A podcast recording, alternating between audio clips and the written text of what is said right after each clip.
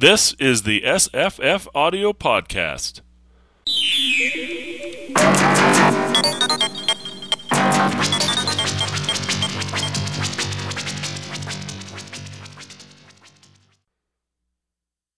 Hi, I'm Jesse. Hi, I'm Gregg. I'm Julie from Forgotten Classics Podcast. And I'm Luke Burrage. On vacation. Yes. Hmm. All right, we're guys. Gonna, we're going to start with that, that fact. I'm on vacation, meaning I didn't read the whole, or listen to the whole of this book. So I'm only going to stick around for a few minutes and uh, and then head out. I think because I don't have time because I'm on holiday, and also I didn't finish the book. Well, Anyway, we'll carry on. talk about the good bits. Okay, okay, let's do that. We're, we're going to discuss um, Robert Sheckley's 1966 novel, Mindswap. What Okay. made you choose this? Came in as an audiobook. And Oh, okay. uh, we had just done um, a really good Sheckley book uh, in the spring, I guess. Was it spring? Early fall? Yep. No, spring. Yeah, And just- everybody liked it, I think. The other book. Didn't, Yeah. didn't we? well, I didn't Yeah. take part in that. I didn't take part in that podcast, but I read it for my own podcast and actually quite enjoyed it. But I, I didn't take part in the roundtable discussion about that one. You did do your own podcast on it, though. I did do my own podcast about it, yeah, and uh, and I thought it was pretty good actually. You know, there was quite a lot of stuff in there that I enjoyed. Hmm. Well, um, uh, that's what that's what brought it up. Uh, Okay. I mean, I, I'm a big fan of any older science fiction getting turned into an audiobook rather than a, a modern one, just because there's a better chance that it's going to be good than something modern. I think, just because if if you took that extra step and and uh, said, well, let's not get something that's coming out now that's already got hype going for it, then it's much more likely to have a, a little bit more of interest. I think. Yeah, didn't who was it who was doing this? Someone else. Uh, I know Gregg did an audio recording of the uh, the Status Civilization, but somebody else did one. But didn't they say that they recorded the wrong book by Robert Sheckley by accident or something? Oh, well, Rick Rick Jackson did a, a version Yeah. of the Status Civilization. That's the one that we I sent to everybody. I think. Yeah, okay, but that was um, that was interesting because he said, "Oh, uh, I picked out this book by Robert Sheckley," and then I Yeah. said, "Oh, it's not Yeah. the book that I expected from him." So, was this the book that he wanted to do, or did he do other novels as well? You know, I I should um I should uh, I should have invited Rick on. I forgot I forgot to invite him. Um, he he did say something like that, I think, and he he said, you know, I remembered it fondly, and then when I started recording it, or uh, started doing the proofing on it, he I think he said that that it wasn't It was the a book he new book. remembered. It was a Yeah, different yeah. book. Um, but luckily, it turned out to be a good book. Now, in this case, uh, I think I think it's a as a novel, it's not very good, but it has a couple of scenes that are just so good that uh, it's worth listening to the book anyways, or uh, maybe getting a copy of the paperback and reading those sections. Yeah, because Yeah. it's almost like it should have been a novella, but they just kept going. And from it's my point of view. it's kind of strange though how how you know it doesn't start off in the strongest way. It starts off pretty well. Um, uh, our main character, his name is Marvin, which I think probably has some significance. Um, our main character starts off uh, wanting to go on vacation, um, unable to afford a, a luxurious um, interstellar flight. He he swaps minds with a Martian, and uh, and then comedy ensues. I guess is the idea. But Uh, existentialism. existen- existentialism. Okay, what's your take on this, Gregg? Well, I, I mean, it's it, you know, it's it's it's he's. It, it, I don't want to jump to the end of the book, is what I why I'm pausing. Go for here, it. but Go for Uh, it if you need. to. basically, he decides that uh, you know a wholehearted uh, acceptance and commitment to living fully, regardless of what the situation is, um, is how it ends. Which is that's that's Heidegger, that's Kierkegaard, that's Sartre, that's you know, I mean, that's that's existentialism. He decides to live despite the absurdity of the universe. I, Yeah, and I guess I think that's in then there. you could say the book. Then that kind of explains what happened at the end of the book. Because the beginning of the book, what I found interesting is they're they're actually not really swapping I guess they're swapping minds, but they're really swapping bodies. I mean, their minds, Exactly. their existence, their soul, whatever their being gets put into somebody else's body. And he can, uh, the thing I liked is how it started off is that he, he's essentially swindled at the very beginning, mm-hmm. which shows Yeah, his the thing you- innocence. the thing is you can see coming a mile away. This is what really annoyed me about this book is that, like I actually mentioned in my own review of the Status Civilization, you always get these people who are not curious about anything, and the only way that they can get into a mix-up is because they're not being curious about something. Like in the in the uh, Civilization, there's this whole thing, and suddenly the weather moves in, and, and it's like, oh, it's really cold and stuff, and it suddenly becomes this bit of drama. Like, I think that was one bit of drama, too much about it in that book, sort of his ignorance was explained away by them saying, okay, when you're a new arrival onto this planet, nobody is allowed to tell you anything, or nobody does tell you anything, or, or the rules are that you're not allowed to tell any of the new recruits anything. However, you'd think that if you didn't know anything, you'd be a little bit more.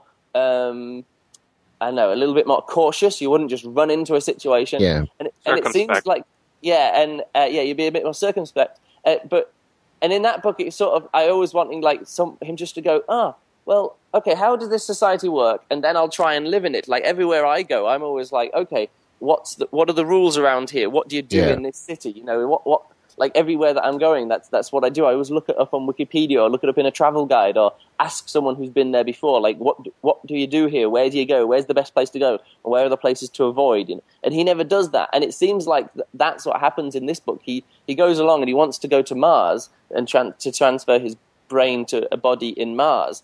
And they're just like, oh yeah, don't worry, just we'll, just do it. You don't need to know anything. And he's like, oh okay. And then the next And time, I'm not like, sure. "Oh, I'm not sure that's true in this case. I mean, he he does start off. He does start off uh, knowing quite a lot about Mars and having talked about you know saying you know how much he's he's read about it because he's so interested in going. Yes, He- not he- Mars. but he's but he's been a bit bit intimidated by his own personality.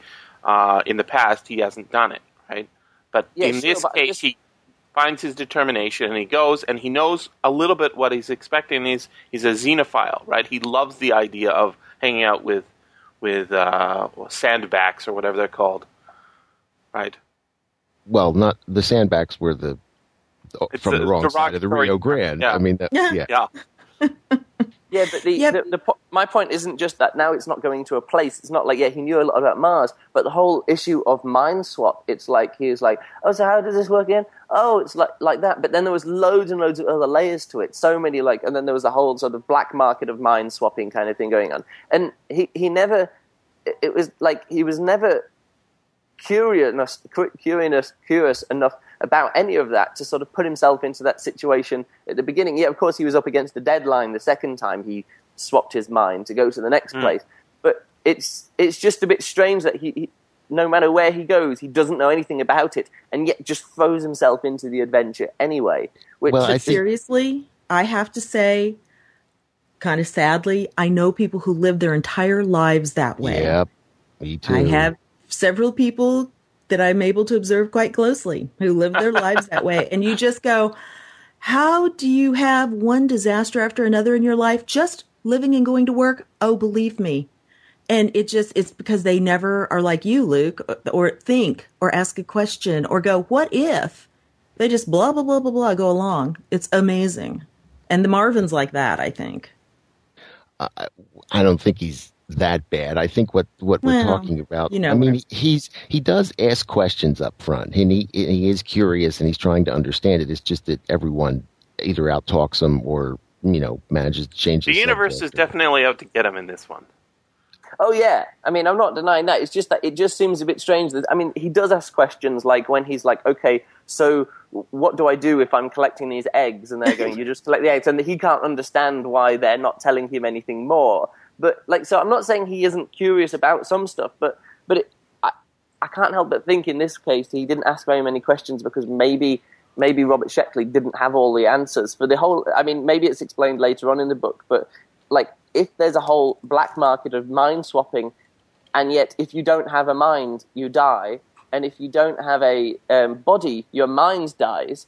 It means everyone must be swapping one to one, and then later, and that's what the whole quandary is at the beginning: is that there's too many people want his body at the beginning, and and uh, and he needs to get out of his body so someone else can be it. And they're like, and he's like, well, what happens if I if I don't have a body in this time? Uh, you know, because some guy has nicked off with his body back at home and things, and they're just like, well, you signed the contract and uh, you, you'll just die.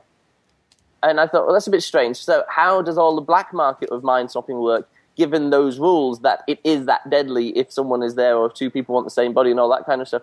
And of course, it gets into trouble straight away, and of course, it messes up. But all the time, he's leaving bodies behind, and do they all just die? And how does he go into another body when somebody else has to be there for him not to be killing them when he arrives in the new body? And as far as I can tell, that wasn't explained up until about you know, like two thirds of the way through the book. So No, that's Wow. a fair criticism. I, I don't, uh, you know, they don't tell you what happens when he vacates the body, but what you find is by the end of the book, uh, through metaphoric deformation, that you're Yeah. not sure that he has left a body or not left a body, or this is actually what you're seeing when you see it. Um, so, yes, I, I too wondered what happens when he, you know, abandons He one did body. plan it out. I mean, that metaphoric def- uh, def- deformation, as you said, Oh, that, Happens. by the way, I thought was awesome. We should talk about Yeah, that a bit it- more. Uh, Absolutely. And uh, before we get too far into, like, I want to talk about the. Uh, I think it's chapter nine that has this, the visit to Gan, the, the planet with. Uh, it's called Meld, the planet. Right, the Ganser eggs. Yeah, the Ganser Which egg, I, which I think is one of the greatest scenes uh, of Yes. comedy ever in a novel. But um, Yes. I, I wanted to talk about, a little bit about that first mind swap he does when he when he makes that first mind swap. I, I was wondering what was going to happen um, because that's the name of the novel, that's the premise, and it could have been just the case where you know if your mind and your body are the are the same thing, which is what uh, most materialists would say, right? A specific part of your body is your Well, your mind, your brain, and your body. that's right. Your Okay. your brain, your brain and parts of your body are you, and so you can't swap minds without swapping those bits, right? Um, the way he sets it up is it's more like swapping consciousnesses, and I guess bringing those memories with you, because he he's told, you know, uh, uh, eventually by a detective, he's told um, you'll still have certain natural reactions. You'll still have certain preferences. Um, and when I find your body, uh, the man who's stolen your body um, will know those answers uh, instantaneously um, before he even knows what his own answers would be. Right. Um, so yeah, because I l- like that description at further earlier when it says it's you know automatic education. It's like you're taking over a house and you get to use the furnishings, exactly Yeah. it's, it's not the most it's- it's intimate a- memories, but it's the apartment basics. swapping more than it is uh, Yeah, you Yeah. know you're, you're inhabiting that body but uh, you know all the all the business that that, that house or apartment uh, would normally have would still be going on and it would have all the memory of that right? All right. the, all the well-worn paths would still be used. And um, it's a it's a very interesting idea but, but the question in my mind is I don't think this is uh, it- possibly it's imp- I think it's impossible. I don't think I, th- I don't think you can swap a mind without swapping the body. But I think Sheckley knew that too even you know Yeah. even in 1966 and he was just saying well here's my here's my uh, fudging on it right? And and he was sort of pointing out his fudging on it that he had thought about this fairly deeply. I, I think that it was it, it's meant to be a, a subversive ontological satire. And so it's entirely about being and what is being and, and how do you decide you're you and, and all those really fundamental questions like that.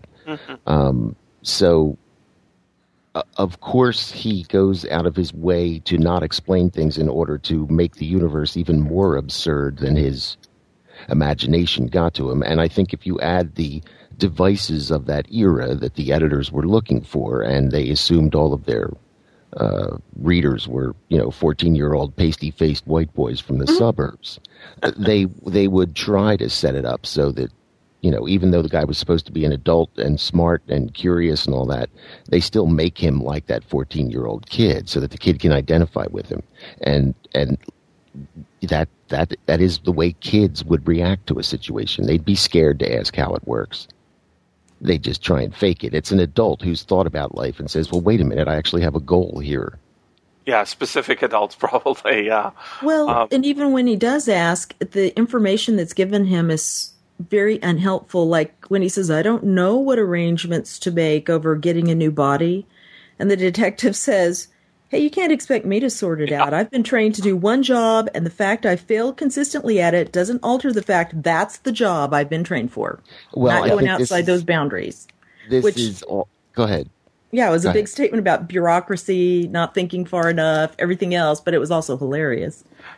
I think that th th I mentioned Gulliver's Travels earlier. I, I really do think this book parallels a lot of Gulliver's Travels, but most importantly, the, La- the Laputa section.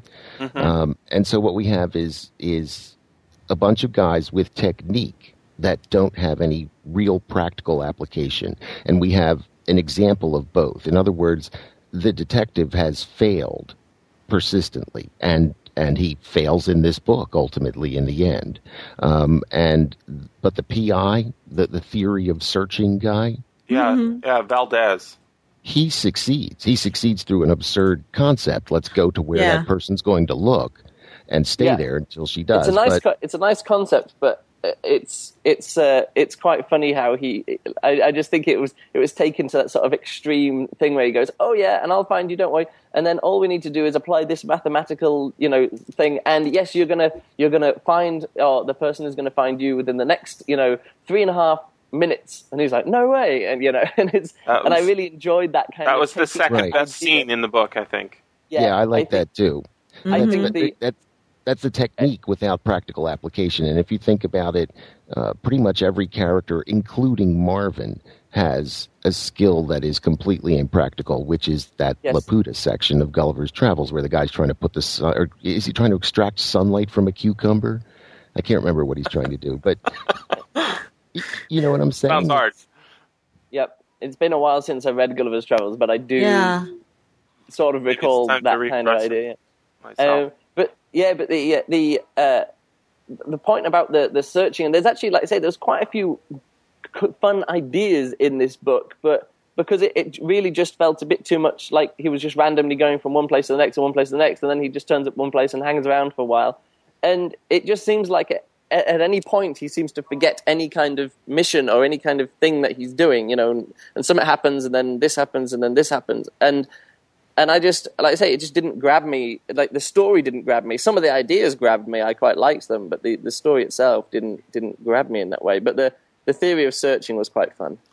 it was yeah, I- wonderful. I also think that if you apply this to, I, like, I really think this is this is existentialism for a science fiction audience, and I mean, it can, compare this to No Exit or The Flies or something by Sartre. Um, you know, you you don't know anything, you don't know who anybody is, you don't know what they want, you don't know what. I mean, it, it's the same thing is going on here. And No wonder it went over my head at the end. The last third, I was like, what? I don't care anymore. yeah, It's he's- kind of that thing but- Luke said. It didn't work as a story. It probably No. worked great as the existential commentary, but if you don't if you don't make it to where me, the equivalent of the 14-year-old pasty faced white boy, can Well, get it, you're a little there's no than point. And I couldn't. I, I- uh, yeah, go ahead. Not sure Go it's a novel. I think I think it's it's it's it's a it, it does it doesn't make sense as a novel. I don't think. Uh, it, it, I guess the the size is right, but um, it doesn't have the the the through. Um, it, it is a. I think there's a special term for it, you know a series of um, series of scenes strung together. Um, each more comical than the, the last. It, maybe it's something like Candide or something like that. It's. Uh, I don't think Candide's a novel. I'm not sure what it is, but it's. It's something like that. And The and stars might. Oh, go ahead. uh, yeah, it's. I was going to say the stars my destination works so much better Yeah, in that to make those same points for me. For me, Yeah, I, I think that if you think about the, the you got to think that this was 1966. A Clockwork Orange had just come out. You know, NAD, what they call it, the slang in that NADSAT, and Newspeak from 1984, and, and he has an amalgamated language in this book where you know you can hear a German word next to a French word next to a you know, and um, you know, I. I think that that was uh, the the point in history where this attitude was the strongest undercurrent in general society, and it's it's incredibly attractive to, to a writer to want to uh, say that that particular thing is is you know at, at an, an, apex at this point where you could actually write about it. Um, and and of course that apex dropped off, and all of the argument over whether God is dead and all that sort of stuff went away. But that was the era. Do you know what I mean? It was yeah, it's apparently classified as a new wave novel, which I didn't see while I was reading it. But um, I, I, that's that's absurd. I wouldn't I wouldn't put it new wave. I, I, perfect. I, don't yeah. I don't know how how it fit it would fit in there, but that's how some people have classified it. I guess it's the period. It's it's the time. Um, and maybe it's his closest thing to a new wave novel. I'm not sure you know, it's funny because I thought everybody would be spending their time here arguing over similarities between Douglas Adams and Robert Sheckley.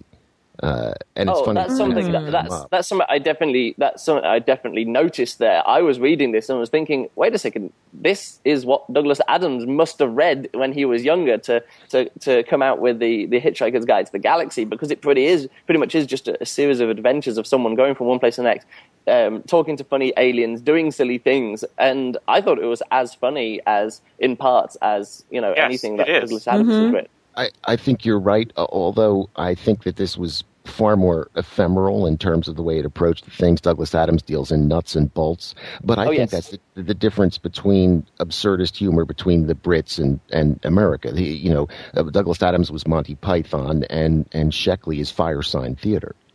And, well, and Sheckley may just not be the genius that Adams wa- is was. You know.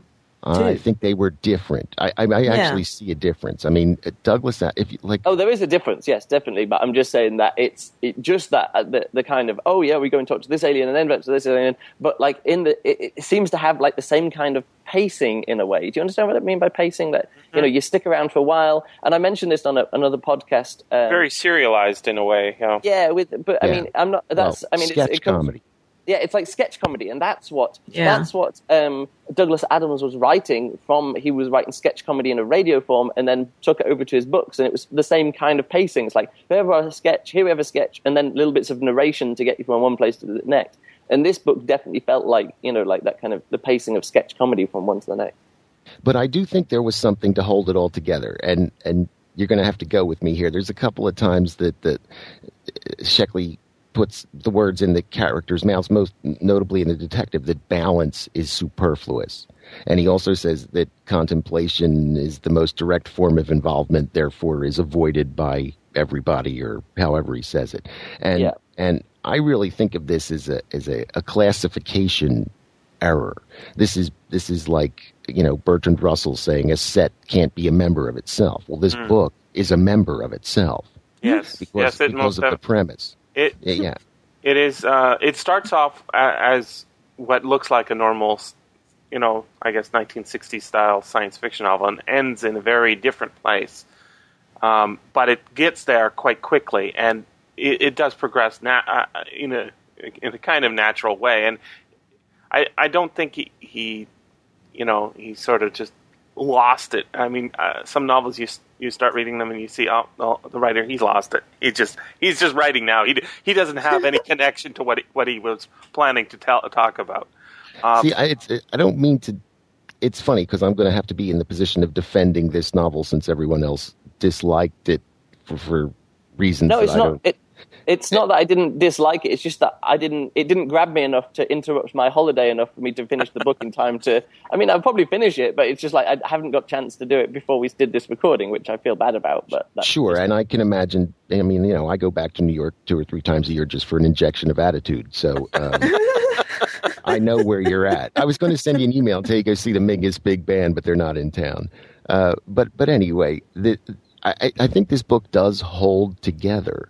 Uh, it, it, if you look at it from the the angle that I'm I'm trying to say here, that it that it is a member of itself, that it is a self referencing book. It's it's a it is. Uh, I, I wasn't disagreeing with you. I was I was saying it, it appears to be a regular science fiction novel, um, but it is very meta. It is very much about itself. Um, yes, and it's also very much about like solipsism. I mean, Yes, Yes. presenting the universe. in the mind. uh, So what we're aware of may also. I was very be, impressed by that, as, uh, that with that as well. Did we talk about the the um, not the cognitive dissonance? What was it called? The uh, metaphoric deformation. I love yeah, that the- term. and that let's just talk about that for a minute because the idea being that if you're hit by so many things at once which you don't understand you start associating them with them and picturing them in a way that you do understand and you start overlaying comfortable things and comfortable truths and comfortable objects which you're used to over the top of them just to protect your own brain and consciousness and everything else like that which i thought was really really charming because at one point because then at that point when Yeah. he's like oh yeah, and my mother came along, and it's like, Yeah, no, yeah. no, she didn't, you know. Uh, so and and there's like lots of things that happened, and then he's like, oh yeah, and I did this and this, and then you're like, no, he's. I, I that might that be even pretty- true. I'm I'm I'm trying to think of you know if you drop somebody who wasn't expecting it, you drop somebody into a a foreign culture and you say, here, deal with this. Um, I think that they will they will try to apply all their old biases to to the new culture wherever they are. So it it, it almost feels like you know something like Mark Twain would do in uh, some novel where he drops some somebody in Japan instead of uh, the Middle Ages or something, and they try to apply all the old um, stereotypes that that they're used to living with. Yeah, Connecticut Yankee and King Arthur's Yeah. Court is that very thing. In in a way, yeah. Um, but the world nicely conforms to him without us having to have that uh, concept of Right. metaphoric Right. deformation. But I, I think it probably is true too. You know that that um, if if you are so untethered from you know the slow gradual changes that normally happen in a society, I guess uh, there's a they call it future shock uh, is the concept they were talking about in the 70s or whenever it was. Yeah, Toffler. Yeah. Yeah. Um, but I'm not sure that happened. People seem to have adjusted quite fine to it. At least most people do.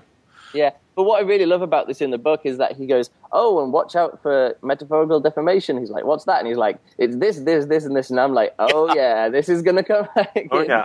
And, Yeah. and it's a, it's a really great sort of like Chekhov's gun in for like literary ideas in Yep. the, or like different ideas that are going to come up later in the book. That really he's just saying, actually, anything can happen here, and it's probably just going to be in his head. You know, it's sort of like, "Hey guys, check this out," and then Yeah, I love it's the it's he referenced Sancho Panza. He like calls it Sancho Panza syndrome. So you- Yeah, the you, opposite look, of hmm you look at a dragon and see a windmill.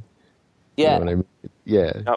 and then you look at a windmill and you see a giant. Or Well, that's what like Don that. Quixote did. Yeah, yeah, yeah. That was the, it was the opposite way around. He mentioned both Right. of them as well. Yeah.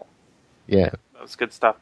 Yeah. So, so before Luke goes, let's talk about um, let's talk about uh, chapter nine, which I think is one of the greatest pieces of comedy ever written in a novel so far. Um, sure about that. uh, it's just so wonderful. So this is straight after um, he's told he has to vacate his his um, his Martian body. The point is, there's no point in spoiling this because you could just tell everybody the joke now, and when they read it, it won't be funny anymore. Or we can assume people have read it, so that means we don't need to go into too much detail about what the joke is. We can just say, read this, read. You know, chapter nine because it is very, very funny. But there's no point in just repeating the joke. We can discuss it without repeating it, can't we?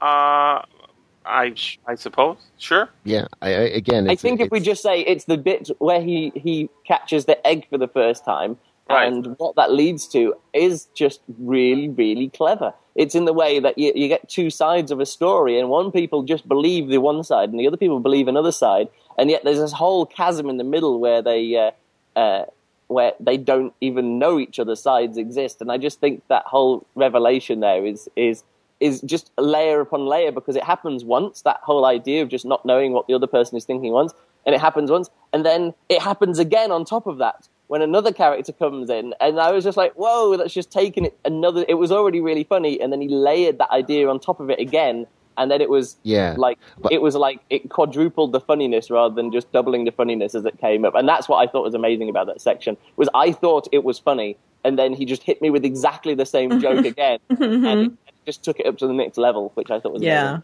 Well, Yeah. before he even gets that far, though, um, there there's the the scene with his supervisor, right? Yes. and that Brilliant. was the, the the prelude to what I said. This novel is really going to get some good stuff because Yeah, I agree. you know, he meets the supervisor. The supervisor lays out the job for him in a very non-specific way, and he asks for specifics, and he doesn't get them. Yeah. And then he asks again in a different way, slightly different way, and he keeps asking, keeps asking, and uh, and then he gives this wonderful soliloquy that must be reproduced somewhere because it's it's it's just restating exactly what he's been told a thousand times before yeah. but in a in almost Shakespearean style of um, delivery. It's it's uh, it's just wonderful.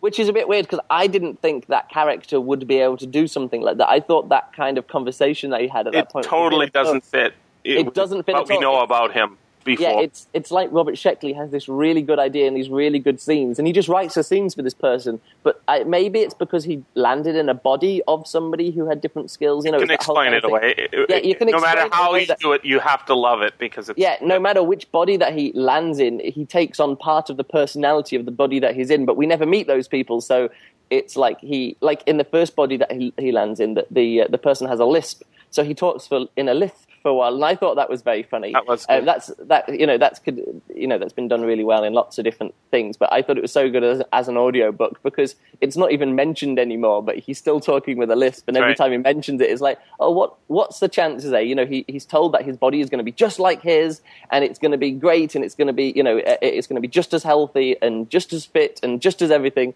And then he lands in the body and it's got a lisp, and he's like, "Really, a lisp?" you know. But so he does take on aspects of the the, the people's uh, personalities that he's he's joining. So maybe that that like uh, being able to make a really great, clever, wordy speech in that way, and it actually makes sense, and just to do it off the top of his head, maybe that's what his new alien body could do. But you know, it, sounded a little bit strange compared to what we've heard of this guy up Well, until that point. I, well, thi- think of. Oh, go ahead. Sorry. I, I think actually that lisping is a theme. There's three lispers in the book. Oh, is that? I'm, I need to We, finish off we the talked to at one point. Uh, Ze Kraggash is uh, is also a lisper in one of his incarnations, and uh, who was the third one? I'm trying to remember now. Um, but there, I, I remember. I remember. So it's not just myself. Marvin who gets a lisp. Lisp. No, all, all three character, you know, the three Yeah. there were three people who lisp, and I can't remember who the third one is now. And and it's oh, it's in the it's in the French fantasy, the aristocrat fantasy, which I thought went on too long um, to give us all Yes. background into the into the person they're trying to rescue and his family and all that sort of stuff. I mean, I understood why it was all in there, but uh, I would have cut some of that out Yes. um, and but but I think that really the the the most important the, the, you're talking about the chapter nine, which is the Ganzereg thing. The most important thing about that, besides the big gag and and the reveal when he meets a, a full grown Ganzer, um, is that is the hermit that gets him out. That's what I was gonna say. The that was a great, a great transition. It's true. It's- yeah, uh, but but the whole point to that is that they get inside his house, and then the hermit stops speaking in verse, Yes. Oh, And- that's great. Yeah. And they say, and the hermit says to him, you know, it, works because I accept it on faith, which Yeah. it's Sheckley hitting that angle of existentialism again. Yeah. He's so, you know, I do think it hangs together and it has a structure. It does, It's it just does. not the traditional structure you're used to, and and even though it's, you know, there's the twisted world and all these crazy things happen in it and all that. yeah, that Luke hasn't got to the twisted world yet, I don't think. But okay, but that's perfectly consistent with the book. The book, the book Yes, is constructed yeah, I understand that. Something, and it does it. Uh, Um, you know, I, I, when, when while we're in this scene, um, the the when the when um, try and do this without spoiling anything for Luke. Okay, so there's there's Hey, a it's not for me. I've not finished reading the book yet, so I don't want you to spoil other no things. no no actually no. Uh, uh, just thinking. Um, okay, so there's in the in the uh, the Ganser egg section. At one point, the author s- speaks in, um, and he he says, um, you know, someone is is very happy that something hasn't happened, and and then the author says, and of course, this person is suffering from the in- interventional interventionalist fallacy, and Yeah. uh, and, and just that that uh, authorial voice coming in. I mean, it doesn't it isn't in there for the majority of the book, right? Um, but you know that third person's perspective rather than the tight third person perspective um, you know, that omniscient uh, perspective is is is just the perfect um, it, sting. It felt on, for me like a like we know when you when you're reading a, a, fairy tale and it's sort of like and then they did this and he felt really bad about that and but you can actually like you can do this direct address with it in a, in like a fairy tale kind of situation like like a, and what do you think happens next children you know it's that kind of yep. it's that kind Yeah. of direct address to the reader from the like the omniscient narrator that you can get away with in that way and I actually really you know, I actually really like that. If I, if I, when I come across it, these glimpses of it in, in books. I don't think I've ever read a full novel which actually does that all the way through. Uh, Douglas Adams does it uh, constantly, right? Is he he gives the background of you know what people are saying, and then they comment on it, and um, it, yeah, that's true. He does it. it was when I thought, oh, this is Douglas Adams, right? This is exactly what Douglas Adams does.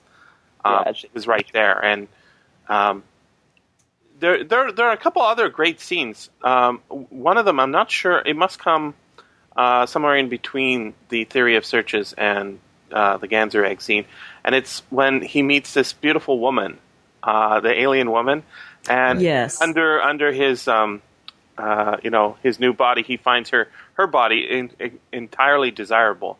Um, talking about the ripe ripe greenness of her ovipositors. Yes, that was that was so wonderful. it was wonderful.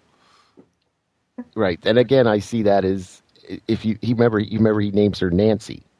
So it's not Yeah, was it it's Nancy? not it's not Kathy. every Kathy? Kathy. Oh, right, right, right. I'm sorry. Which was I'm not sorry. a beautiful name. It was kind of like Marvin to me, and that's what I also found amusing. No, So her Kathy's a was good. Kathy. Nothing Well, wrong with it's just not. She was the most beautiful thing you've ever seen. Those people are named Dulcinea or whatever, but this is Kathy. Very down Well, home, I think- basic. I think you know there's there's lots of Kathys in, in literature who have been. Be- what is it in Wuthering Heights? There's a Kathy, isn't there, or something like that? Uh, Catherine? Uh, Catherine. Catherine, Catherine. yeah. Which Yeah. You maybe it's call Catherine. Kathy. Okay, well, it just hit me that way. It's like Madge. It's not a. It's not a. Uh, yeah, It's my, It's it's my not a mother's name. It's my mother's name as well. name. So it's never been a it's never been a weird name for me. I guess. no, I'm not saying it's weird. I'm just saying Marvin's kind of a goofy name to me, and but and Kathy's not. But Kathy's very to me. It's kind of goofy and funny. In in the U.S., Luke Marvin is associated with Borscht Belt comics, Jewish comedians who work the Northeast Corridor. There's probably a bunch of them around you. Hey, right mom. now. Yes. Okay. Yeah, just kind of goofy. Just and Kathy is fine. It's just like not exactly like a farm girl, but just you know, just an average regular girl. Okay. You know, Like not say, it's my it's my mother's name, so I don't have any of those kind of Well, so associations. yes, I know that's like Barbara's never going to sound like anything but my mom to me. But you know, um, so to me, I just went, oh, this gorgeous, gorgeous woman, Kathy. It's like saying Cindy or Susan or Betty or something. To me, I just found that an amusing touch. It's not worth dwelling on, really. Um, is there any connection between Marvin the paranoid android and our main character Marvin, other than their Or Marvin name? Martian is who I thought of. Marvin the Martian. yeah. Uh, you know what? I didn't even think of that one. I You're think right. if you're saying it's a comedy name, I just think they picked comedy names for all of these people. I mean, it just. I think it's a it's a shared uh, causality rather than one causing the other. I think. I, I think again I have to go back to it's a function of its time. Roland Barthes had just said that the author was dead. Structuralism was on the rise. People were saying that you know it, the author's intent no longer mattered to what the piece actually meant. And and and in in all of this sort of whirlwind of thought, you're an author and you're saying it's completely absurd. You know, Yes. you're, you're, you're asking me to do something that doesn't matter. And what I'm trying to do doesn't matter. What I intended doesn't matter. Nothing matters. So I'm going to write a book about nothing mattering. Yeah. But he was so funny on the way. That's, you know. Well, absurdity is funny. That's why yeah, that's, that's well, only if you do it Brothers. right, because a lot of it didn't work for me. But I was flipping through this again, looking for Kathy's description. But what I found was I forgot about his culture of the people who give gifts. Yeah. And the The reason with he wound up in that nose. body in the first place is Yep, it had been yep. given a gift that was not going to work out for it. So Marvin ring. inherited it. Right. Um, which also was absurd, but just uh, rooted enough in a reality we understand to be funny, also, to me.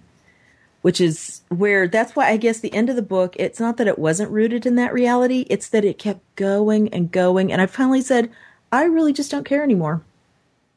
You know, Well, I started I- reading faster and faster and faster, going, is anything going to happen I care about? Oh, the Yeah, end of the I book. That was If he, interesting. had, if he had chopped the aristocrat scene in half, you probably Yes. had the steam to get through the end. yeah. Um, yeah, and I and I thought the end was done as well as one could do it when one Mm-hmm. is trying to explain the absurdity of the universe to you. So, uh, you know, that's a hard thing to do because, again, like the, the the most important quote to me from that book is contemplation is the most direct form of involvement. Therefore, it is avoided by people. mm-hmm. So he's, it, you know, he, he, he has to prove to you that it doesn't matter whether you're involved or uninvolved. Again, I, I I really think this, he had Jonathan Swift in the back of his head.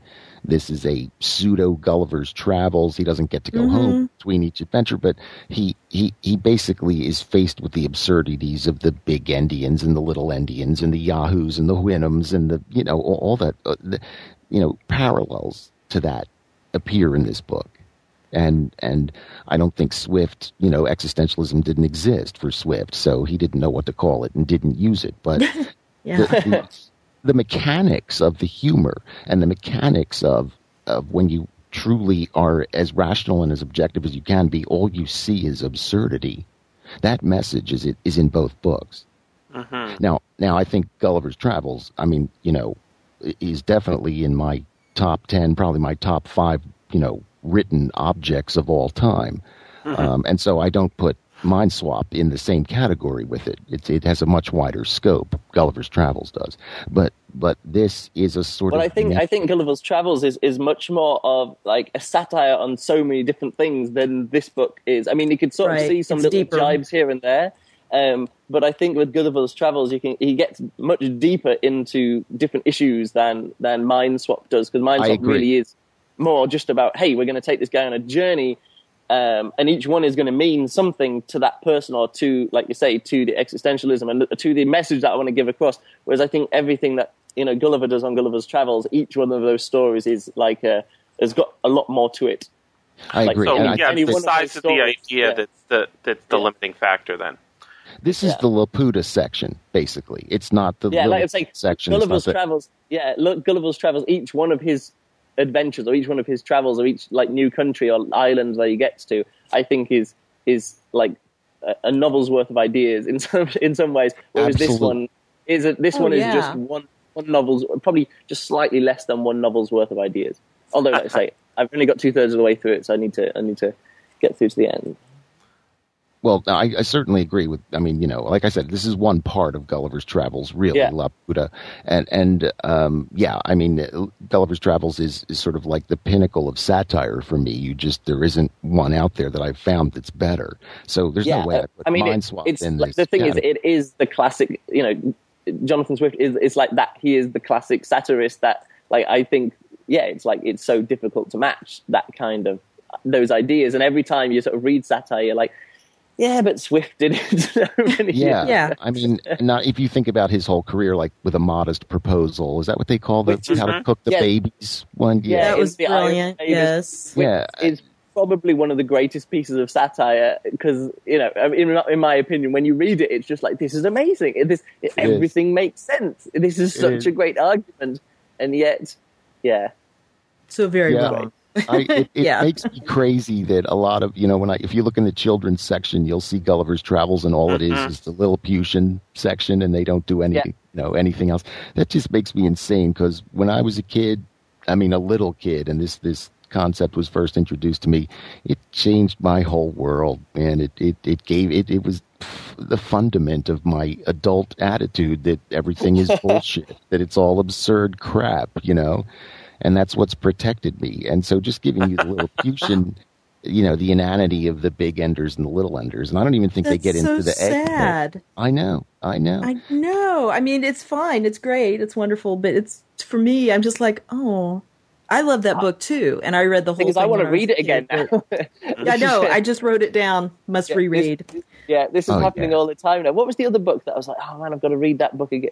Oh no, there was a few of them. There's the, uh, what was the other book that I was like, man, I've got to read that book again? No, there was a few of them. There's the, um, uh, oh no, there was a few of them. There's the, I can't remember. Oh yeah, the uh, uh, oh, I forgot the name is, is just dropped out of my head now. I can't believe this, but I need to go back and, and look at my list now because there's a few books like that, which are these classics which I've not I've either not read before, or I've not read for so long that it's. Uh, I need to Well, get Like I- Jekyll and Hyde is, is one of those books I've never read. yes. but I, That's I know, that's our next That's one. Right? Such a well, great book. well worth it. Yeah, that's Yeah. well, well worth it. I'll Talk Um, about but- an economy of really great writing Yeah, to get Yeah. across the idea. Yep. Uh, but in terms of Gulliver's Travels, I probably hit it once every seven to ten years. Just to, it's like New York. I just go back there for an injection of attitude. Yeah, I think Kinda it's like probably been David. about 10 years since I read it, so I think I definitely need to go back and, and check that out because it is, you know, it's held up as a great satire and as one of the first like modern novels in a way. So I think it'd be good to go back to that kind of route. Yeah, Sounds good. Gee, that tells you where I'm at. I do that with Dracula. So, you know, way down there. I I like Bram Stoker. Lair of the White Worm is great. I mean that Oh, that yeah. stuff is It's a But great it's movie. It's a great, great movie. that's it's Ken Russell, isn't it? Yeah, yeah. It's Yeah. the only one I, of his that I like. But Which uh, one? You don't you don't Lair like, of the White uh, Worm. Oh, okay. Didn't he do Gothic? You don't like Gothic? I didn't. You know, I liked the idea. I didn't like the movie. I, I liked Okay. the idea of setting a, a story there. I just didn't like what he did with it. Okay, fair enough. But yeah, I, I actually saw uh, Lair of the White Worm while I was in London, and I, I thought, what the hell is this movie? And it was the first thing I had seen in, in the UK, and I thought, they're keeping all this stuff from us. Right? it's like all the stuff that comes to North America is, you know, uh, like on the buses or something very Yeah. innocuous. And what they sent, you know, it's the first thing I see when I go to the UK is is this bizarre movie with, um, the you know the most bizarre uh, uh, sexual imagery and and uh, Yeah. weird caves. And it's like, what the hell is this? But That's one of the things, that's though, not standard. that my husband loved about he lived in England for in London for a while when his father was over there for work and he was in high school and the beginning years of college and he said wow the British you'd never think it from our you know stereotype but they're so open to all kinds of ideas he says they love every kind of music country bluegrass everything things that American audiences won't look at a lot of the time he goes movies they love all these ideas and just hearing him say that really kind of changed my whole perception. It's that same thing of where'd this movie come from? Mm-hmm. You know? well, So it an homage, might Luke. be having to do with the city too, as well. Though you know, you, you Yeah, like New you hang York out in or the countryside, you get Paris, country values, and they're much more homogenous, I guess, uh, or appear to be, anyways. Whereas so densely packed in the city, you'll tend to get a little bit more uh, weirdness, stirring up. something. I, it, I I don't know if that's the, you know, the shock of of your own of just being out of your own gestalt. Because I mean, I've been a lot The of metaphoric places. deformation, yeah. Oh, yeah, it was well, from to a Houston. certain It was degree. the seventies. So like the like for example the first time i went to africa okay th- there is no place on earth that you've seen more pictures of but have not actually been to than africa you know how you see pictures of the, mm-hmm. the statue of mm-hmm. liberty and then you're standing in front of her and she's in three dimensions and it's a whole different thing mm-hmm. and i got off the plane in africa and i said oh my god this is i've seen so many pictures of this and all of it's coming to me in three dimensions um, and so Most I, of it is wrong. yeah, well, I actually I love Africa. It's my my thing is, I, I, uh, you're saying continent. I love Africa. For me, it's like one of the biggest continents. I think it's Asia, then Okay. Africa. And right, I can never understand because I've I've been to I've been to South Africa, I've been to Namibia, I've been to Tanzania, I've been to Morocco, I've been to Egypt, and all of these places are utterly different from each other in every single way. That I I, when people say Africa, I'm like, where do you mean in Africa? Like I went to Kenya and I went to Tanzania to to Mombasa and also to Dar es Salaam, and they're co- two countries right next to each other. And they couldn't have been more different. They were probably more different than any two countries in Europe that I've been to.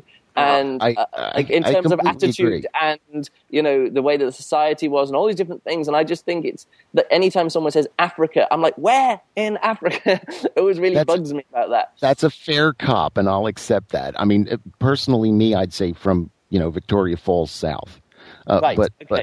but okay, but uh, you know, So like speaking, Eastern South Africa area. Yeah. speak, yeah, but speaking to it, it, pro- probably primarily an American audience, they're not going to know the difference between Namibia and South Africa, even though you know the Yep. history is incredible. I mean, what went on there and all that sort of stuff. So, um, so yes, when I say Africa, I guess I'm I'm uh, appealing more to a a feeling, an idea. In other words, what I was talking about that you see all these pictures of something, and then when you get there, it's three dimensions. And and so the way Africa is portrayed, at least where I live in North America, uh, it's portrayed as a single thing. Uh, but having been there, I certainly see it as many different things, and certainly North Africa is incredibly different from, you know, the southern part of the continent. And just, I'm not arguing with you; I'm Yeah. agreeing with you. But um, uh, there's a conception over here that, you know, I mean, if you talk to the average American,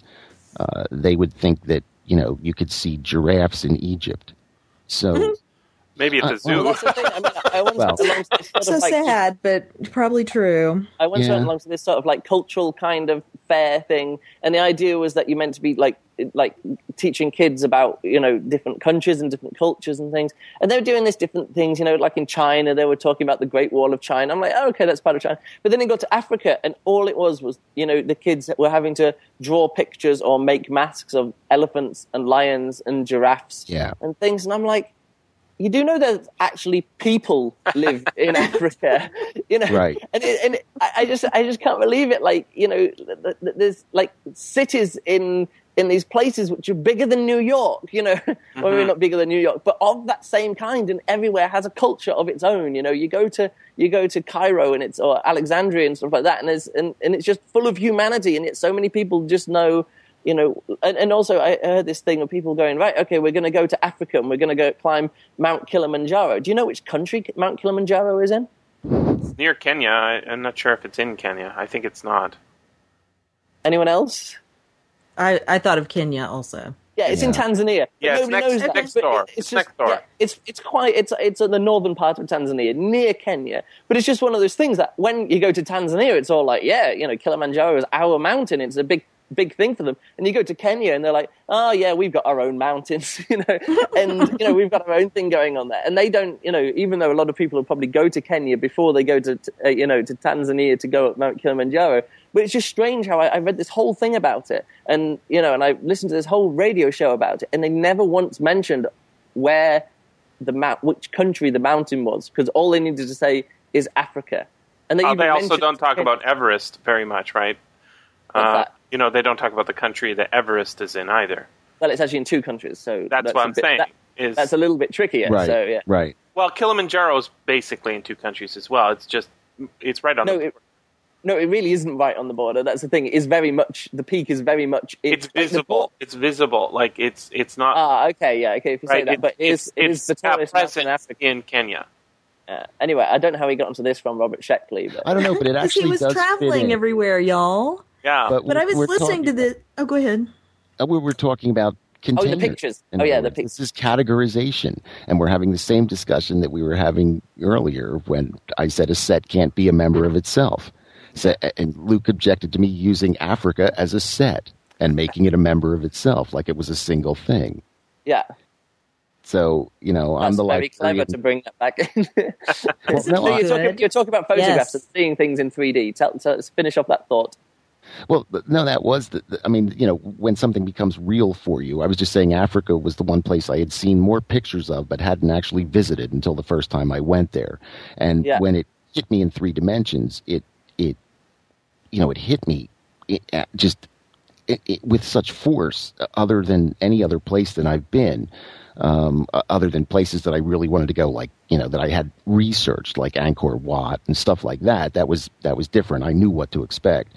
Here, I thought I had seen, you know, pictures of the Big Five and uh, you know everything that you're going to see there, and I was ready for it. And then we came to a watering hole, and there were, you know, over two thousand animals there, and I just it, just whacked me in the face and said, you know, you're actually here. You're actually, you know, a few, you know, a thousand yards from a lion right now, and and and that whole that whole thing just, you know, it, it all feeds back into the fact that it's all a big, giant, steaming pile of absurdity.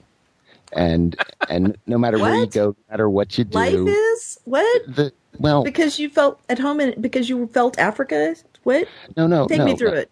What I'm saying is that uh, in its totality, if you take all of the feelings that have been evoked by me, in me, by the universe, and try to look at them as a whole thing, um, you know, essentially the equivalent of looking at them in a picture book. Okay, Uh, it, it is completely absurd. the The differences between the places are so minimal and so vast at the same time that you're stuck in a mass of conflicting impulses, and and even though it's good for you to be there, which is the message of the book, which is what Sheckley was saying, it's okay to embrace the absurd and and I'm just saying that that's that. It, no matter where you look, you're going to see that because that is what the universe is. It's essentially pointless. I think Julie would disagree, but I I, I, I, I- I follow she- your logic completely. I, I understand your logic. I really do. But for me, what you're describing is part of the glory and excitement of being alive. And so I would say that's not- one thing. And the other thing, I'm not saying that you're not saying that. I'm just saying from my perspective, there is a, you know, hey, I'm Catholic. I know, I know. So there you I've go. Seen your site. Yeah, um, well. And- but so the thing is, is I have this layer of meaning that I see that you are not seeing or don't. You know, that's fine. No, you- I don't. I don't care. That's fine. You're- but you're my husband would look at all this. I'm thinking, and he's a, such a grounded guy. Of course, he doesn't read science fiction, but he has traveled a lot. He would look at it and he'd go, you know, sometimes people just think too much. He I- and he says that to me about Catholic stuff, and he's Catholic. So I'm just saying, um, to me, that starts to get into the level of you can't do anything with it. So I, completely know? agree with you. I, I also agree there is glory and there is excitement and, and all of those things exist. And I was raised by, you know, I went, I was, I'm a product of all boys private Catholic academies in the Northeast. So I, I have an uncle who's a Monsignor and another one who's a bishop. So, God uh, bless him. Oh, sorry. so no, no, no, no, and and we had a lot of serious conversations uh, when they could get me away from the old biddies in the family who had preconceived notions. Yeah. But uh, and I and I recognize the value of all that. Um, you know, it's at one point my uncles and I got to the end of a very complicated philosophical conversation, and the uncle who's more practical, the one who actually had to run things like a business, um, Yeah. said said to me, "You're you're just not in our target market." it's true. Sounds like my priest.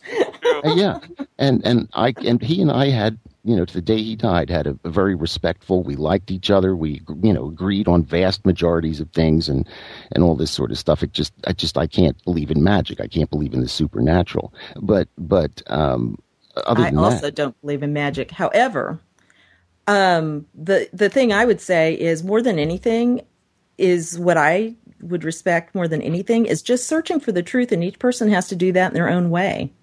and we're back to the book and that again. right, and so that's and that's the point of all the thinking. Except that if Yes. it never comes to any real conclusion, I mean, to me, that to say that everything's absurd, why even be here? Uh, well, no, no, I that- think I think because that's it's funny. yeah. Because That's, it's funny. I think I As think long as you take it that way, I guess that's true.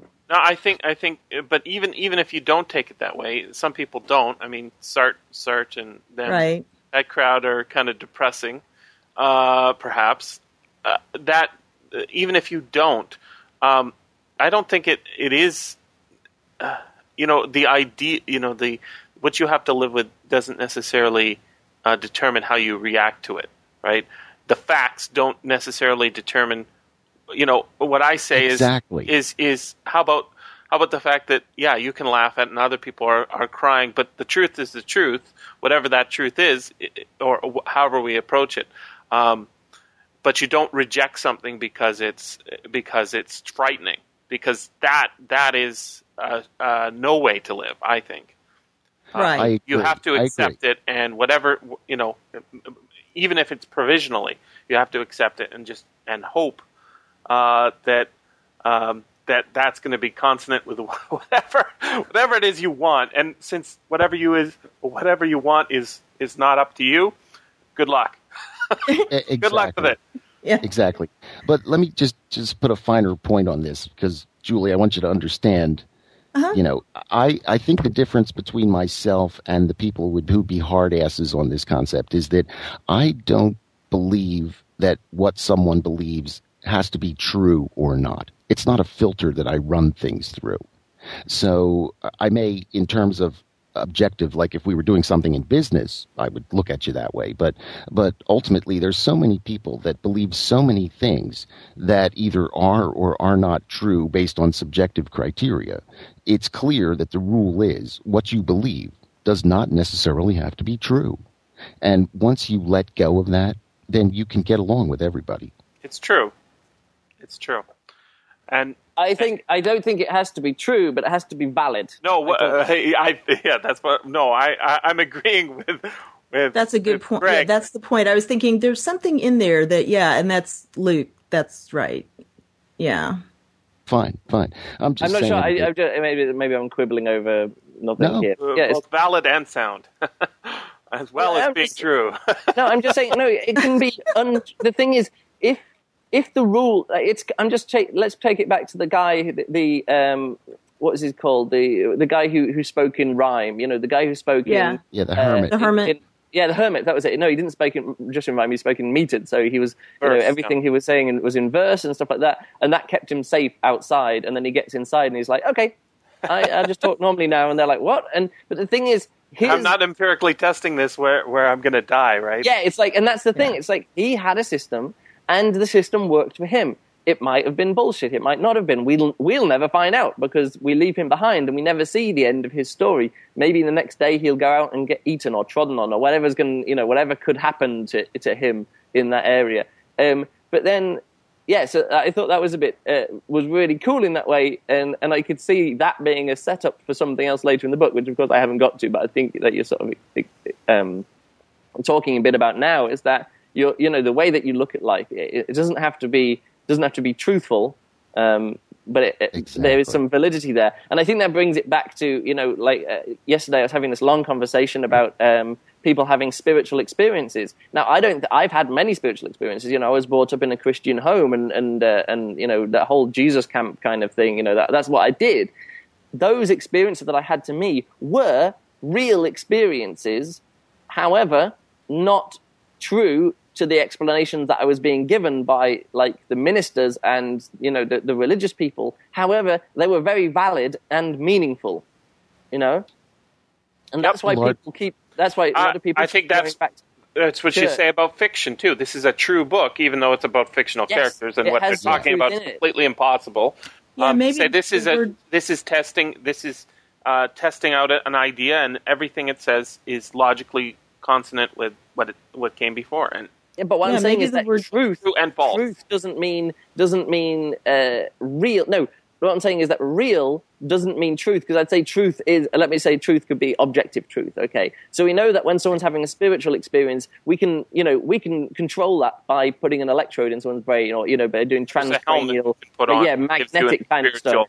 Experience. Yeah, and you can and you can recreate the same kind of thing with drugs. Not exactly the same kind of thing because you know everything's contextual. You know, there's stuff here and there that you you, you can't reproduce because it's sort of very much in the moment. just But go out we in the know- desert for thirty days, and you'll be you'll you'll have one. yeah, exactly. You know, and, and people, even religions, do put you into controlled environments where they know that you can have a spiritual experience. That's what the whole sort of charismatic movement was around. They'd found this formula which made people giddy.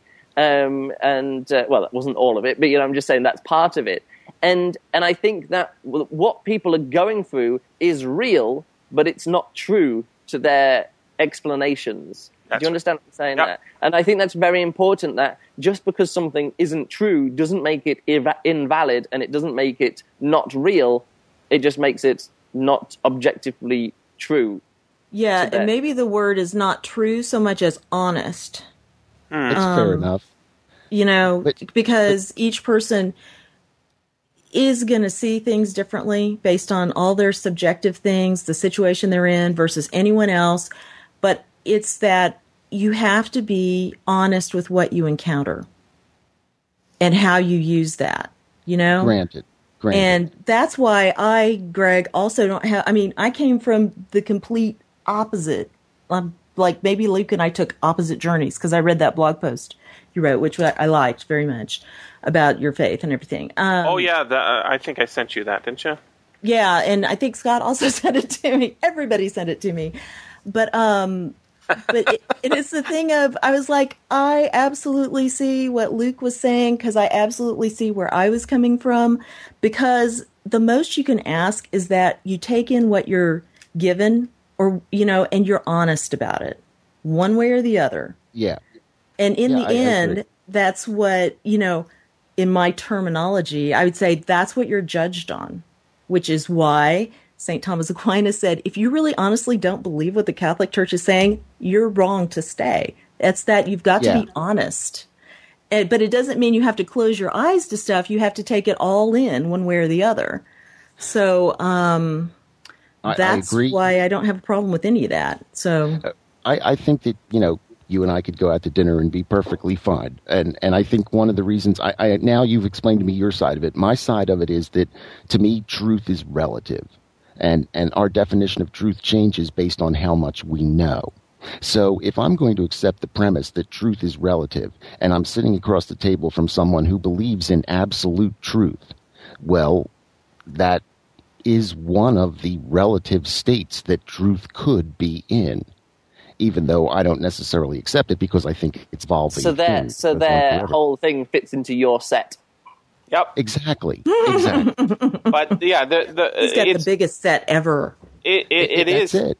it is It's the whole universe. Because uh, I mean, the thing about Julie that makes her different from a lot of Christians I have to talk to is that she has read a lot of books and she realizes that uh, other books exist and and that they bring ideas that are not always consonant with whatever the guy at the front of the church is saying. Um, and and that extra fact uh, makes her completely talkable. Whereas the other people, you say, no, you got to sit down and read this big stack of books, and then you can talk to me because what you're saying is nonsense right now.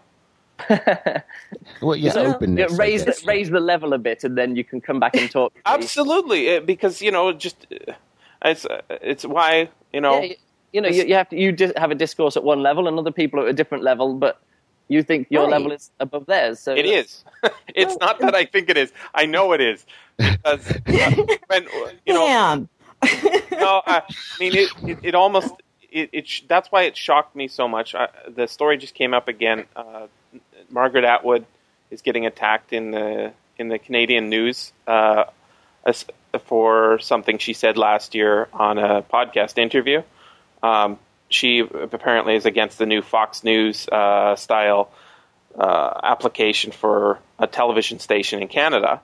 Um, and Oh, that, that that makes sense, right? That we would want not want to have that. But the problem is, is she she is not. Um, you know, she denies uh, Apollo moon missions happened, right? So the, that very fact makes everything she says come into question, uh, and I agree. Yeah.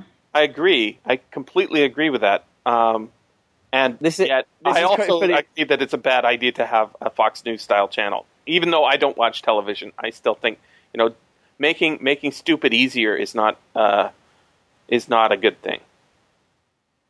Well, it's hegemony. You're manipulating people. You're, you're saying, look at the shiny thing while I take away your rights.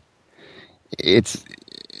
I, I Let's too. say both sides do that, and that's why I don't watch most news. I agree. I agree. honestly. That, yeah, I mean, Yeah. down here we have MSNBC and Fox, and they're diametrically opposed. And, Yeah. And I absolutely. And both are shameful. you. Absolutely. I mean, Yeah. I, I yell at Keith Olbermann as much as I yell at Glenn Beck. So, uh, but I, I watch. avoid both. I, I, I need to know what the enemy is doing. I just watched the Daily Show. That tells me what both are That's doing. a great. That's a great aggregator. But if you It is. ever sat down and watched Glenn Beck do his snake dance for an hour, you would understand how he sucks people in. You know, You, you know what I mean? He's he's using tried and true tactics, and as much as I I'm very cynical about the guy, I I he he is good at what he respect, does. in respect of- his his uh, his performance. he he reaches his audience and and he does make it sound and, and he's got the same message that these guys have always had all of their lives. Smart people are making the universe complex. It's not it's their fault. The universe isn't complex. It's simple. And uh, whereas the smart people if they end up getting on the show they they're always saying look i didn't make the universe complex. I'm just reporting on the findings. And he goes ah pa pa pa pa pa. It's just not that complicated. Mm. and and he's very good at doing that and that has always been the primary stifling influence against progress through through the entire history of the planet which is why I need to know what these guys are up to. Uh, that's the only reason I watch them and I watch I mean not every day don't get me wrong but every now and then You sample check it, yeah. In. yeah just to see what the enemy's doing yeah The enemy, I like it. Um, the enemy of uh, of nuance, I think, is what it is. The enemy Yeah. of of Well, of I balance. like, of- I like that- remembering that, history. quote. I think that's that's the that's the money quote. The the the enemy of nuance. That's good. yeah. but also the enemy of history because w- what I like so much about the Daily Show is is just is it remembers what happened last week and it remembers what happened two years ago. So say, wait a second, weren't you the guy who was you know saying that that we should never do that? And then they bring up that quote, right? Yeah, you just Yeah. said two years ago. You said this is the worst thing possible, and then of course they're doing it, right? It's it's the enemy of history. It's the enemy of caring about uh, being consistent with something, and that is the is the is the worst possible sin you can commit is to deny history, to deny something that is happening, has happened, because it's uh, rejecting reality, not just saying reality is many things. It's it's just rejecting reality and living somewhere else. I think. Yeah, well, this is self-evidence. I mean, this is why they argued with Jefferson about putting that in in the letter. It was you know. he was wrong. It's not Yeah, self. he was wrong. Absolutely, it is not self. and it's it's rhetoric, and it's bad rhetoric because it's Yep. it's wrong. yep. So both It sounds nice. It sounds Yeah. really nice, but it's absolutely false. Yep. And they're not inalienable. They're totally alienable. That's Right. you have to put them in the fucking Constitution. Right. There are no human rights. There are civil rights, and that's it. Yes. I mean, you know, I could subjugate there should be human rights. I agree. Yeah, me too. That's why we have to make documents and Yeah. defend them. Yep. Have people See, agree? this is why I watch 30 Rock. I don't worry about that stuff. I get my satire from there. They skewer both sides, and I like that. Yeah, but They it, do. it is only American. That's the, the uh, they they. Sorry. I, I, I love it, but it is only talking about the United States. Well, you well, guys had- also, I don't have Kids in the cable, see? So I just go by the the Hall is internet not and very deep. DVDs. It is. It, it really doesn't teach you anything. All it does is, is make you laugh. Um, but That's I a good thing. it is. It absolutely is, and and uh, I'm.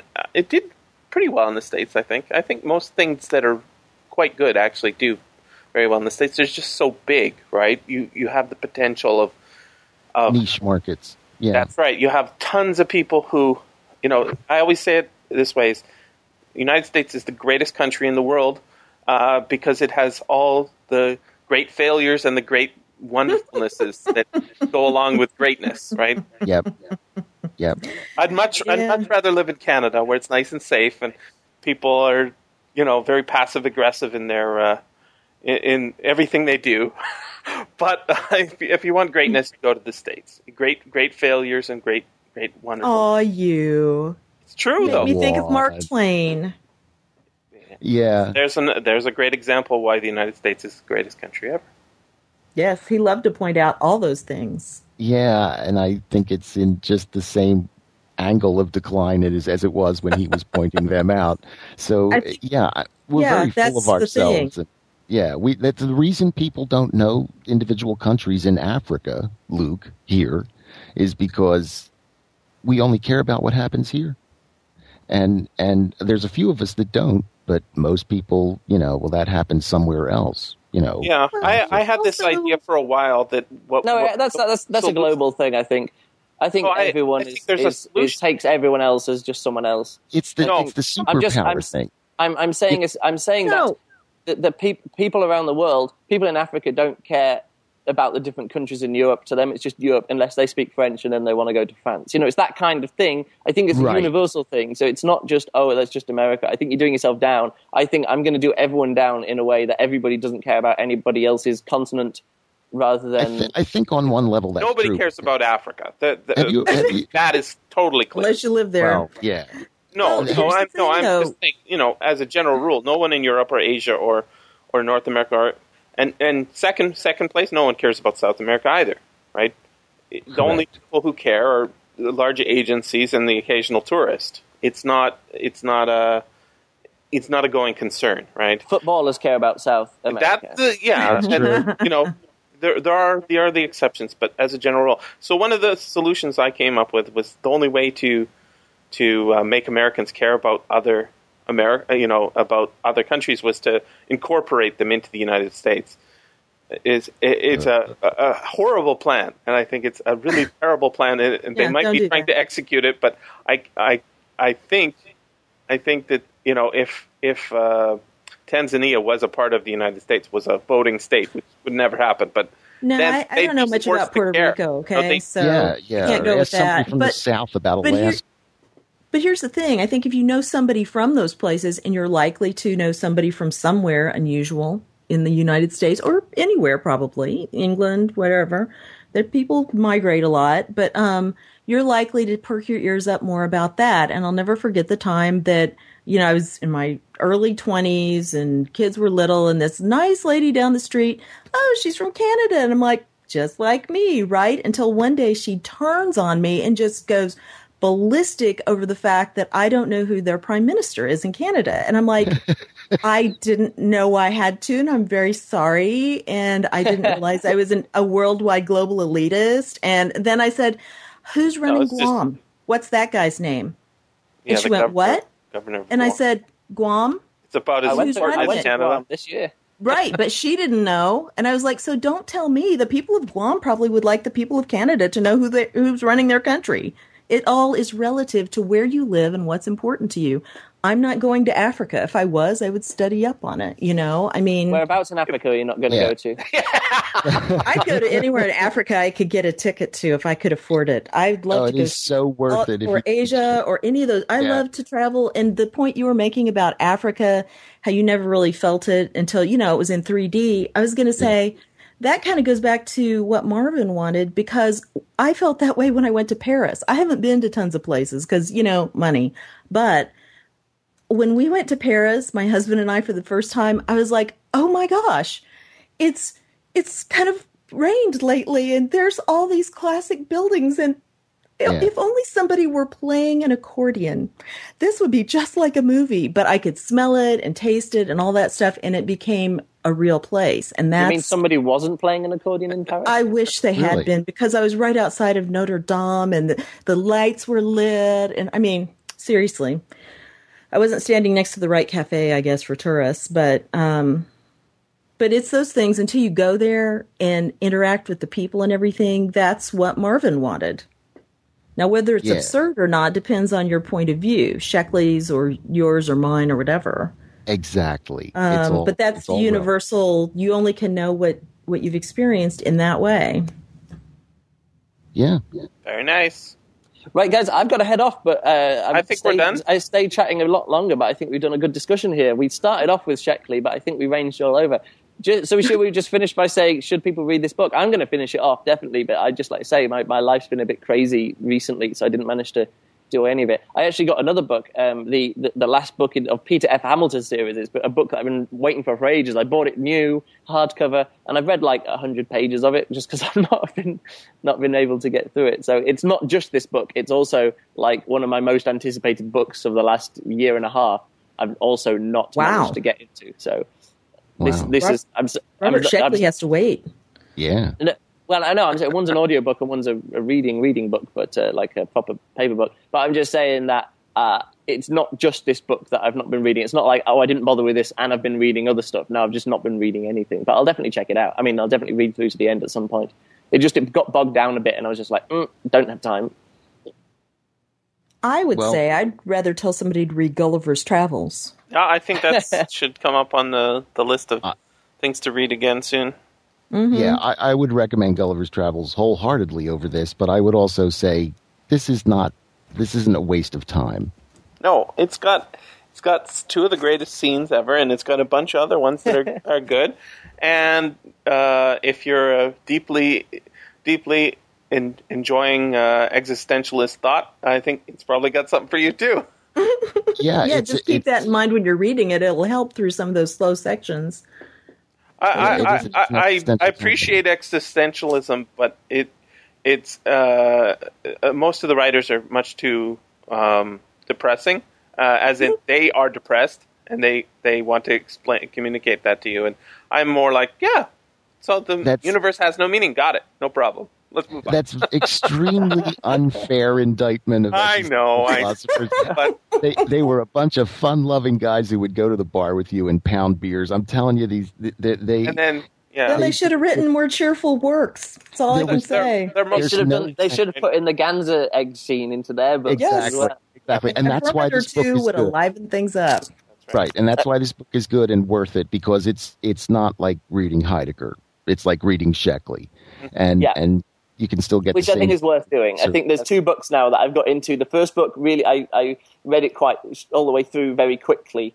Uh, but like I say, this one, just through That is- circumstances, I didn't.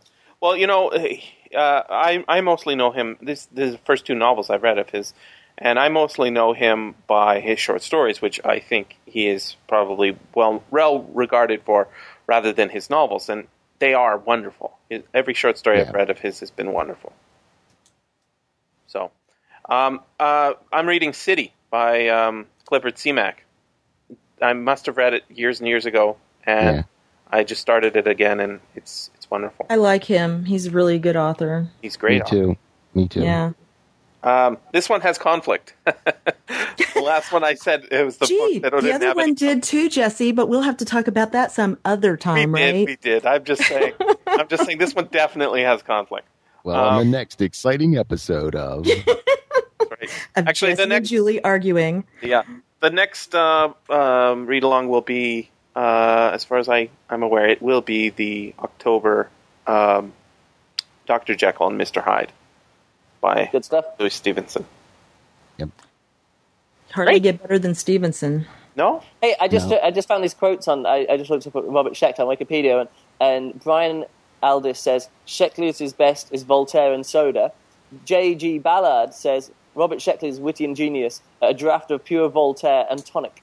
So I think they're reading this uh, the same script or rewriting I, I, each other's. it- I'm quotes. just saying who who said it's Voltaire and soda, and who says it's Voltaire and Sonic? Uh, no, Sonic tonic, um, which I thought is, is a, a funny little a funny little. Well, Gregg Gregg doesn't seem to think he's Voltaire. I, I mentioned Candide, but um, I, I, I don't think jacket says Candide. Oh, does I, I think I Mhm. think there's did some. you do the paper version, Julie? I I'm not saying did. this this I- book might not be. They're talking about Sheckley's work in general rather than just Oh. specifically. Oh. Yeah, that makes Sorry. sense. Well, Okay. this I is think- Mindswap is a modern mixture of Gulliver's Travels and the Circus of Dr. Lao, which I don't know. A descendant in the direct line of the great satiric tradition of Candide. It holds up to life a purposely distorted mirror that extrapolates the real world in order to reflect hidden, hugely comic inner truths, which, hmm. since I've been reading Flannery O'Connor, kind of goes in line with that, but in the opposite direction, of course.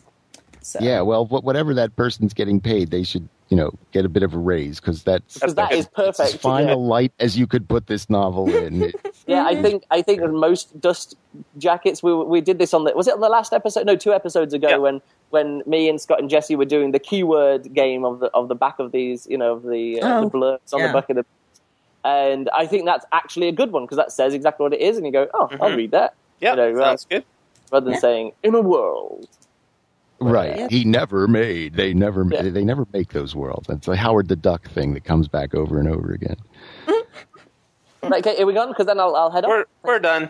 Okay. We're oh, done. actually, Gregg, I need to I need to Bye. send you an email about something. I have a a, a, a project. Uh, no, uh, something I need to talk to you about. Not a project, but uh, something. But I'll, I'll email you. About. I don't have time to talk about it now, but I'll I'll catch you, talk to you about that later. Lay it on me. Okay, catch you later, guys. Bye. Bye. See you, Luke. Bye. And I guess, uh, yeah, goodbye, Julie and uh, Jesse. Have a nice day. Yeah, you too. And, uh, Um, Actually, uh, if you if you're in the need for some audiobooks, come on up because Scott sent me a whole load, giant load of audiobooks. Okay, Today, uh, right today now. I'm going to Coney Island. Bye. oh, Have fun. going to get a Nathan's foot long. Everyone's told me that. Get a rabbit. Bye. Coney, Coney Island. Yep. Uh, yeah, Luke wants to talk to you about his our, our art podcast. He's he's talking about. I guess after we talked about was that last book we did? Yeah. uh, Earth uh, Abides. yeah, Earth Abides. Yeah. Yeah, he was saying he was re-listening to the podcast, and he's he does a uh, he's doing a podcast talking to artists, and he thought he'd talk to you. Which Oh, I would love to hear because I listened to that and you guys both would say, "Well, I have very definite opinions about art, but I can't go into it here." And I was like, Yeah, "What? and I was What? like, hey." What? What I want to You know, know." you know, you know what he was treating me like. Uh, uh, Gregg was treating me like a, a guy who hadn't read a big stack of books. No, that's not true. Yeah, oh, come on. that I wasn't there because I was like, okay, I don't have black velvet paintings on my walls, but you know, I'm the kind who goes, I know what I like, and I do or don't like this. But I kind of And- and- just was more on your side, so you Uh, know, no, I I think I'm I think that in the end that they're right that there there there wasn't enough meat in there to talk about that the book wasn't really talking about art. It, well, I was going to have to stuff read the book first. It I mentions hadn't- art, so. I think. Yeah. It mentions uh, and and uh, Gregg uh, Gregg has got this. Uh, he said, "What was it? Art art was art and skill, or art and ar- artifact Craft. And craft are all Yeah. the same thing."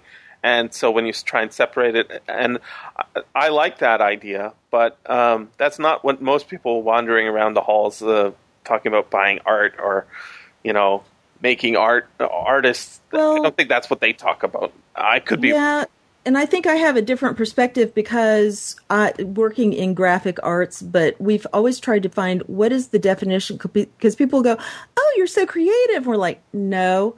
Oh, you're just, you know, workers. No. And so finally what we came up with is we're craftsmen. Hmm. That's the combination of the utility plus trying to make it a little more artful and better. Right. You know, like you go through an ancient German town and the hinges on the windows are like gorgeous little cute frogs or something.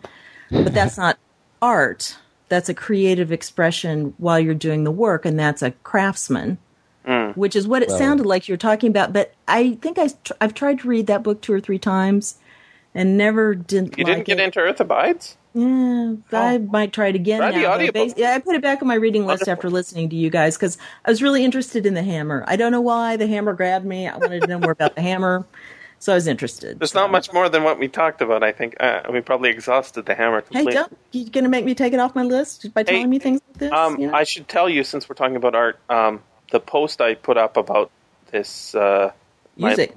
yeah, it's getting a lot of response. I knew I'm it would, and that's kind of why I didn't want to post it up. But the problem is, it's it's um, it's uh, it. I I literally do have to rewrite it every Eh. week, not week, every month or so, and it's Wow. pissing me off that I have to keep. So now I can just because I feel I feel bad. I feel bad. You know, No. say no, sorry, I'm not interested in your subject. It's like yeah, it'd be like my damn, dad. Just go, yeah, I just don't care about it. Move No, on. but uh, Which drove my mother crazy. yeah, it it's She loves music. And yeah, he wasn't tone deaf. Everybody loves music, and I'm not tone deaf. No, I I, love it. yes. I mean, but I don't listen Yes, to it actually, a lot. Um, so I'm in the 69th percentile, so that that means I'm I'm less tone deaf than most people. yeah, you're just it's you're just you. You don't have to love it. It's okay. That's the way I look at it. Some people can't swim; they live a good life. You don't have to like music. You can live a very good life. You You're gonna not appreciate a good movie as much as some, but you know, whatever. No, see, that's what I said. Is uh, is if it's in a movie, I I have no problem with music.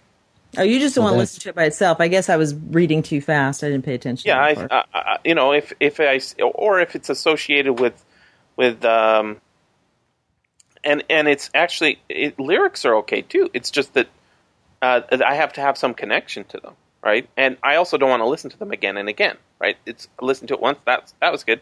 Next time, right? It, it's like not normal. That's not normal. People want to do it differently. I, I don't. When I was in college, they were they were doing brain studies, and they wanted me to because I was when I was a music major, they wanted me to come in and do this study, and basically the um, when they would play something, both sides of my brain would light up. So not only was I enjoying it, but I was analyzing it at the same time.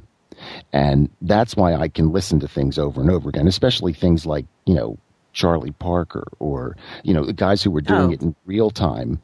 Um, and, and I'm trying to analyze that while it's going by at warp speed and all this sort of stuff. So I, you know, I hear if, I can listen to something and hear something different in it every time I listen to it, I listen to that a lot. Mm-hmm. But if it's something that I can't really learn from, I don't I don't listen to it or like it. So maybe it's your lack Yeah. of analytical skills regarding the actual chromatic scale. Well, I, I, di- I did take this this uh, this quiz, and uh, you know, it's a neuroimaging laboratory. Uh, what they do is they give you, uh, I think, eighty questions. Uh, not questions. They give Wow. you 80, sa- 80 samples of because I hadn't really considered. uh, Maybe I am tone deaf. I don't really know what that means, right? So I, obviously, deaf to tone. Okay, well, I listened to it, and I didn't. I didn't do very badly. I didn't do wonder. I didn't, you know. Uh, I'm not a musical interpreting genius, but I got most of them right, and actually did better than most. So that's not the problem. It must be something I else. I, don't, I wouldn't look at it as a problem, though. I mean, that's why would it be a problem just because you're No, different than some other people who will listen to some piece of crap a thousand times? Really? Well, uh, no, know? I, but I think I think that um, like when I uh, as this as this, for you. No, but as this person who doesn't who doesn't uh, think about music as much as other people, right? I actually end up seeing how much music, how pervasive music is in everything. So iTunes, right? It's not about music anymore. It never has been. But MP3 is equivalent to music. That's what everybody thinks, right? Not for me. Mm-hmm. Not for me either, or Yeah. for anybody in our household. But But Certainly not But people doing audiobooks. I mean, everything. No, but e- even like you, Greg, you you do audiobooks, but you also do music, right? And so true. I have it's, this. it's a much greater love than the audiobooks. I've been I'm doing sure. music since I'm I was five. So Right. Um, but I'm I'm looking at this this this world where everybody's into this subject, and I, I, I, it's like I'm gay, and I'm the only gay. person. I understand it. and you're the only one, right? That's right, because I did a search for I I hate music, right?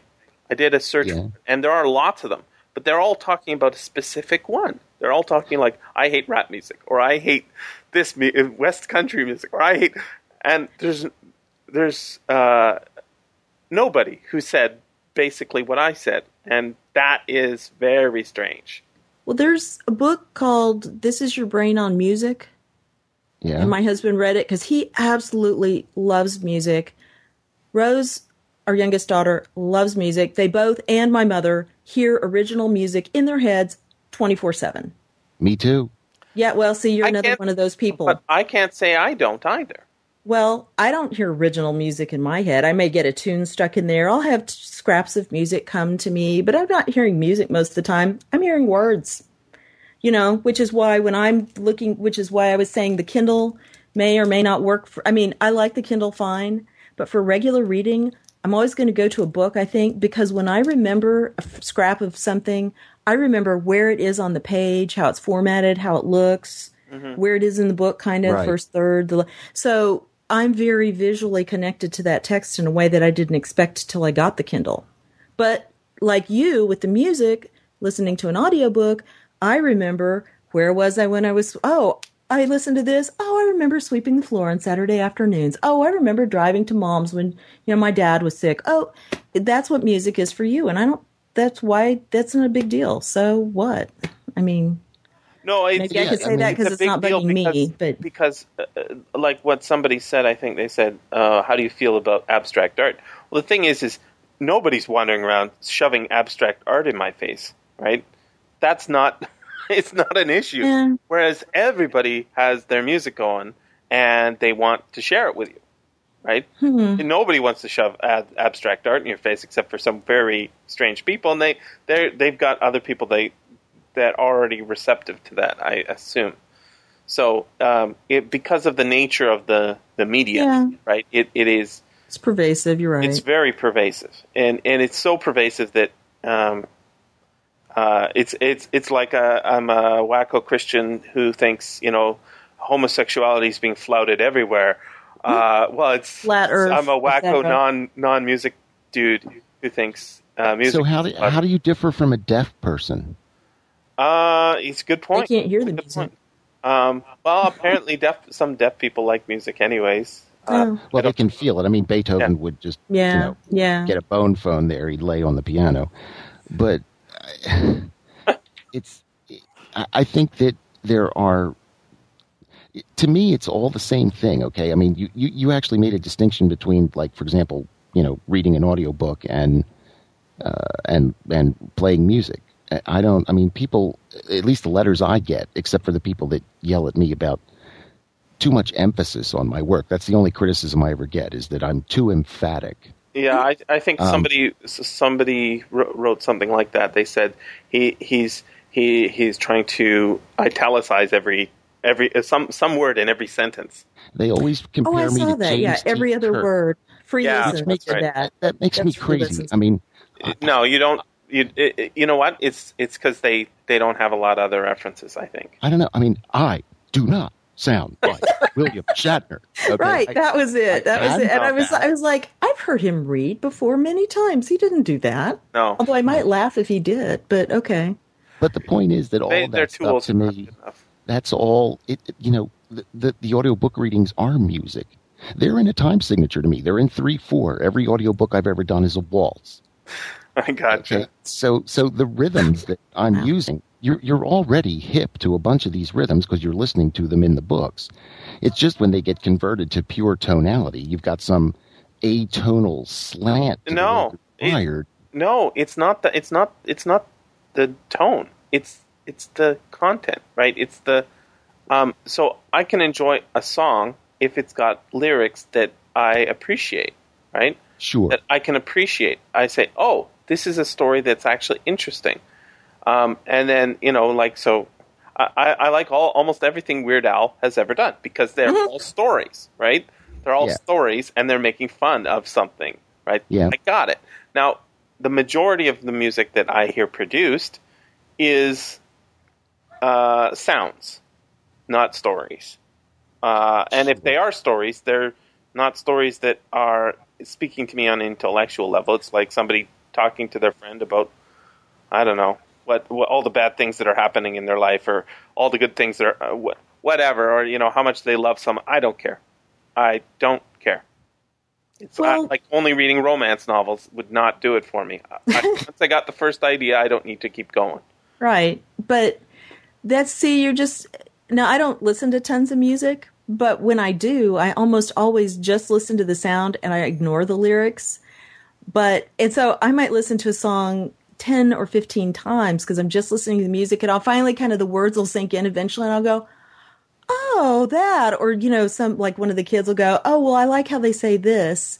And I'm like, oh, I've never really listened to the lyrics that closely. Well, that's, I don't feel bad about that. You're just doing the opposite. It's just a difference of emphasis in how you appreciate whatever the thing is. And if it doesn't have, you know, if it's a tone poem, I'm going to kind of go, I'm missing the point. Just don't care that much. Okay. Mm. So I'm not going to feel bad about it. And I'm sorry that you feel bad about it because I just think you have your own way of appreciating that thing. And just because you're Yeah, it's it's more like unique, I don't think you should feel like that's, you know, something's wrong with you. It's just how you are. I mean, it's not bad or good. It's just what it is. no, I don't. I don't think there's something wrong with me. I think there's something wrong with everyone else. Oh, well, welcome to my world, Jesse. We'll have to talk about this sometime. I, I don't know. I have to recuse myself. I'm too close to music. I, to- I gotcha. The, no, and and that's the thing is, I think you're all too close. I think you're all too close.